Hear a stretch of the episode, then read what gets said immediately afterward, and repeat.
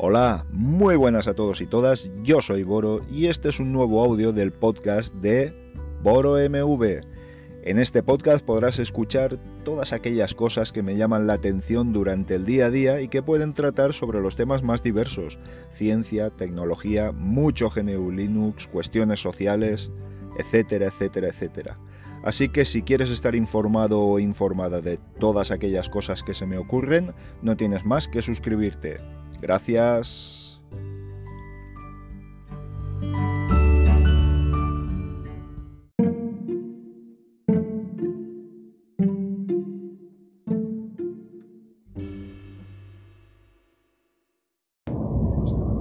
Hola, muy buenas a todos y todas, yo soy Boro y este es un nuevo audio. ¿De qué va a ser?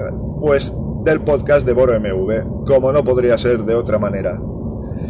Bien, como reza el título, la comunidad GNU Linux protege la libertad y la seguridad de los ciudadanos y ciudadanas que lo utilizan y también de los que no lo utilizan, aunque no lo parezca. Pero bueno, vamos al caso que nos ocupa y que no es otro que una clara demostración de que la comunidad funciona, que la comunidad está activa y que es un mecanismo perfecto para verificar que esas herramientas que utilizamos en el día a día y cada vez más, como ocurre con el software, cumplen las debidas normas éticas y técnicas.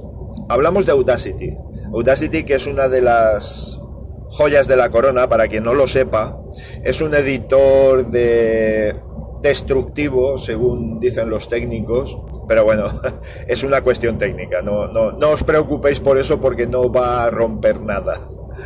Al menos de momento, si Muse Group no opina lo contrario. Y es un editor de audio, ¿vale? Básicamente es eso, permite grabar, modificar, aplicar plugins, en fin, una serie de cuestiones que le hacen una herramienta universal, algo que pensábamos que, bueno, pues oye, pues que iba a estar ahí con su equipo de desarrollo por los siglos de los siglos. Bueno, pues nada más lejos de la realidad.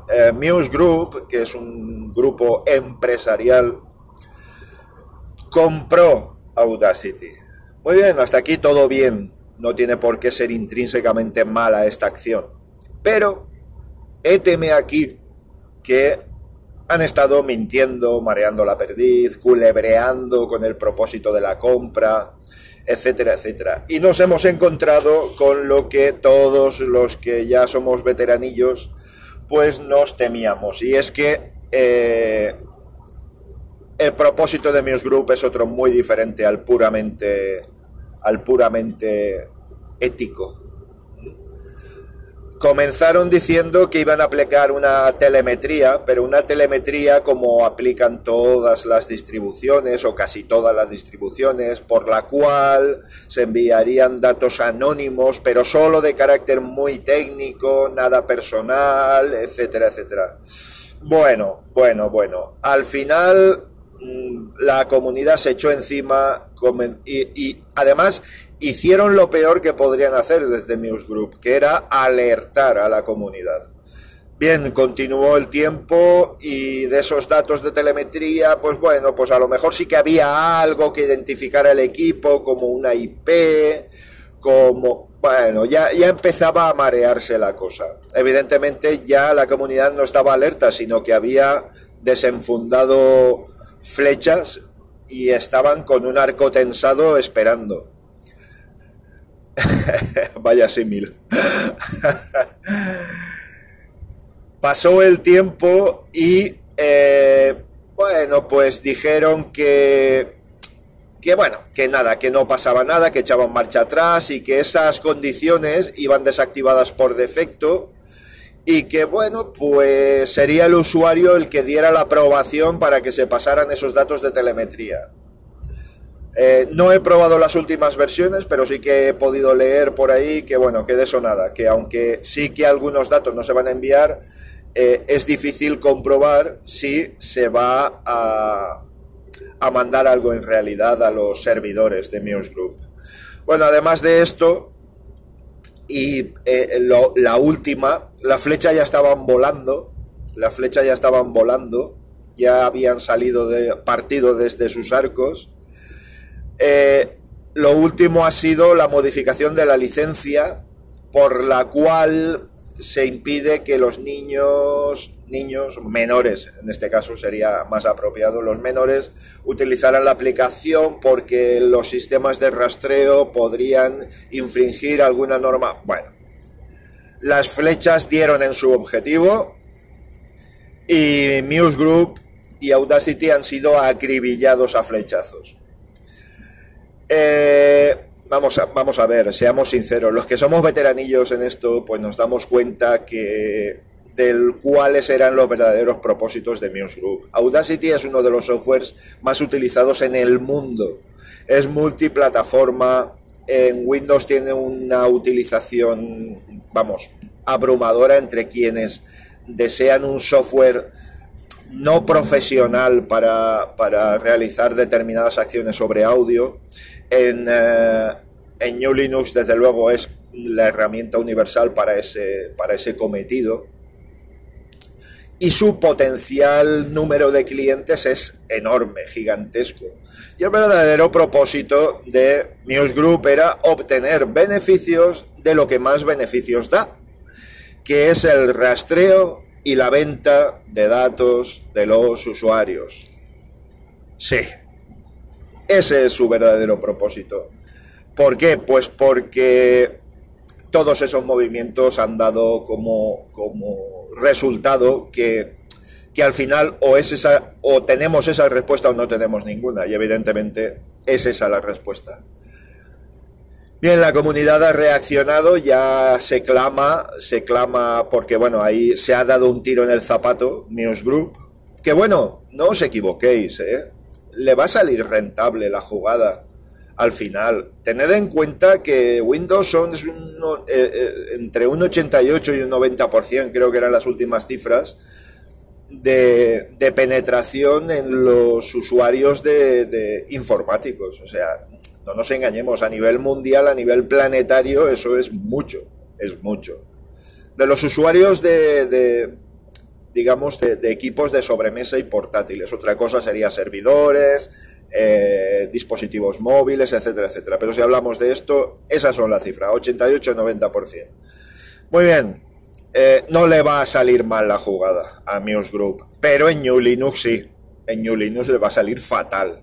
Ya se está clamando, el código está publicado, por supuesto, como no puede ser de otra forma, y ya se está clamando por la creación de un equipo para desarrollar las versiones previas a la inserción telemétrica de Muse Group y desarrollar un fork de Audacity. Algo que aplaudo y que verdaderamente me maravilla de la fortaleza y la capacidad de reacción de la comunidad. Por eso cuando decís, o cuando algunos o algunas dicen, yo no tengo nada que ocultar, a mí me da igual, esto es como todos, no. Es que tened en cuenta que no nos damos cuenta de esto. Pero esos datos se pueden utilizar para muchas cosas, sobre todo si no sabéis qué datos se están mandando de vosotros. Pero bueno, tenemos claro que Google te rastrea, sabe dónde estás, cuándo enciendes el teléfono, cuándo lo apagas, qué aplicaciones usas, qué estás pulsando, cuánto tiempo tienes la pantalla encendida, dónde la enciendes, dónde la apagas. Toda esa información está en las manos de Google. Y por supuesto hay otras empresas como Facebook, por ejemplo, que realizan las mismas acciones. ¿Por qué? Porque los datos de los usuarios son muy valiosos y valen muchísimo dinero, pero muchísimo dinero. Además se pueden vender a infinidad de compradores. Esos paquetes de datos, es que os sorprendería de lo valiosos que son. Pero bueno, bien. Dejado este tema aparte, nuestros datos sí que importan. Con nuestros datos en el futuro, ahora mismo parece que no, pero quizá en el futuro pueden ponerte un precio de seguro diferente porque, oye, tú enciendes el teléfono mientras estás circulando con el coche. Oye, que tú enciendes el teléfono en tus horas de trabajo. Luego no eres responsable, te toca pagar una prima más alta porque... ¿Me entendéis lo que os quiero decir? Esto, una cosa lleva a la otra, como decía mi abuela. Una cosa lleva a la otra. Bien, lo dicho, la comunidad funciona, la comunidad actúa y afortunadamente tenemos un tesoro que hay que cuidar, que hay que proteger, que hay que mantener, no nos olvidemos de esto, que hay que mantener programadores y gente que está en la comunidad vigilando. Al final tiene que comer un plato de caliente también, no os olvidéis de eso. Y con esto quiero decir donaciones, donaciones. Sed no generosos, sed responsables. Es decir, hay quien está utilizando un sistema operativo libre durante decenas de años. Y, bueno, decenas de años a lo mejor no tanto, pero durante muchos años. Y ni siquiera ha hecho una pequeña aportación. No, eso no puede ser. Tenéis que... hacer una pequeñita aportación, que no pasa nada, no pasa nada. Bien, lo dicho, sed buenos, sed buenas, protegeos, proteged a los demás, ya sabéis de lo que hablo, y nos oímos en un siguiente audio. Chao.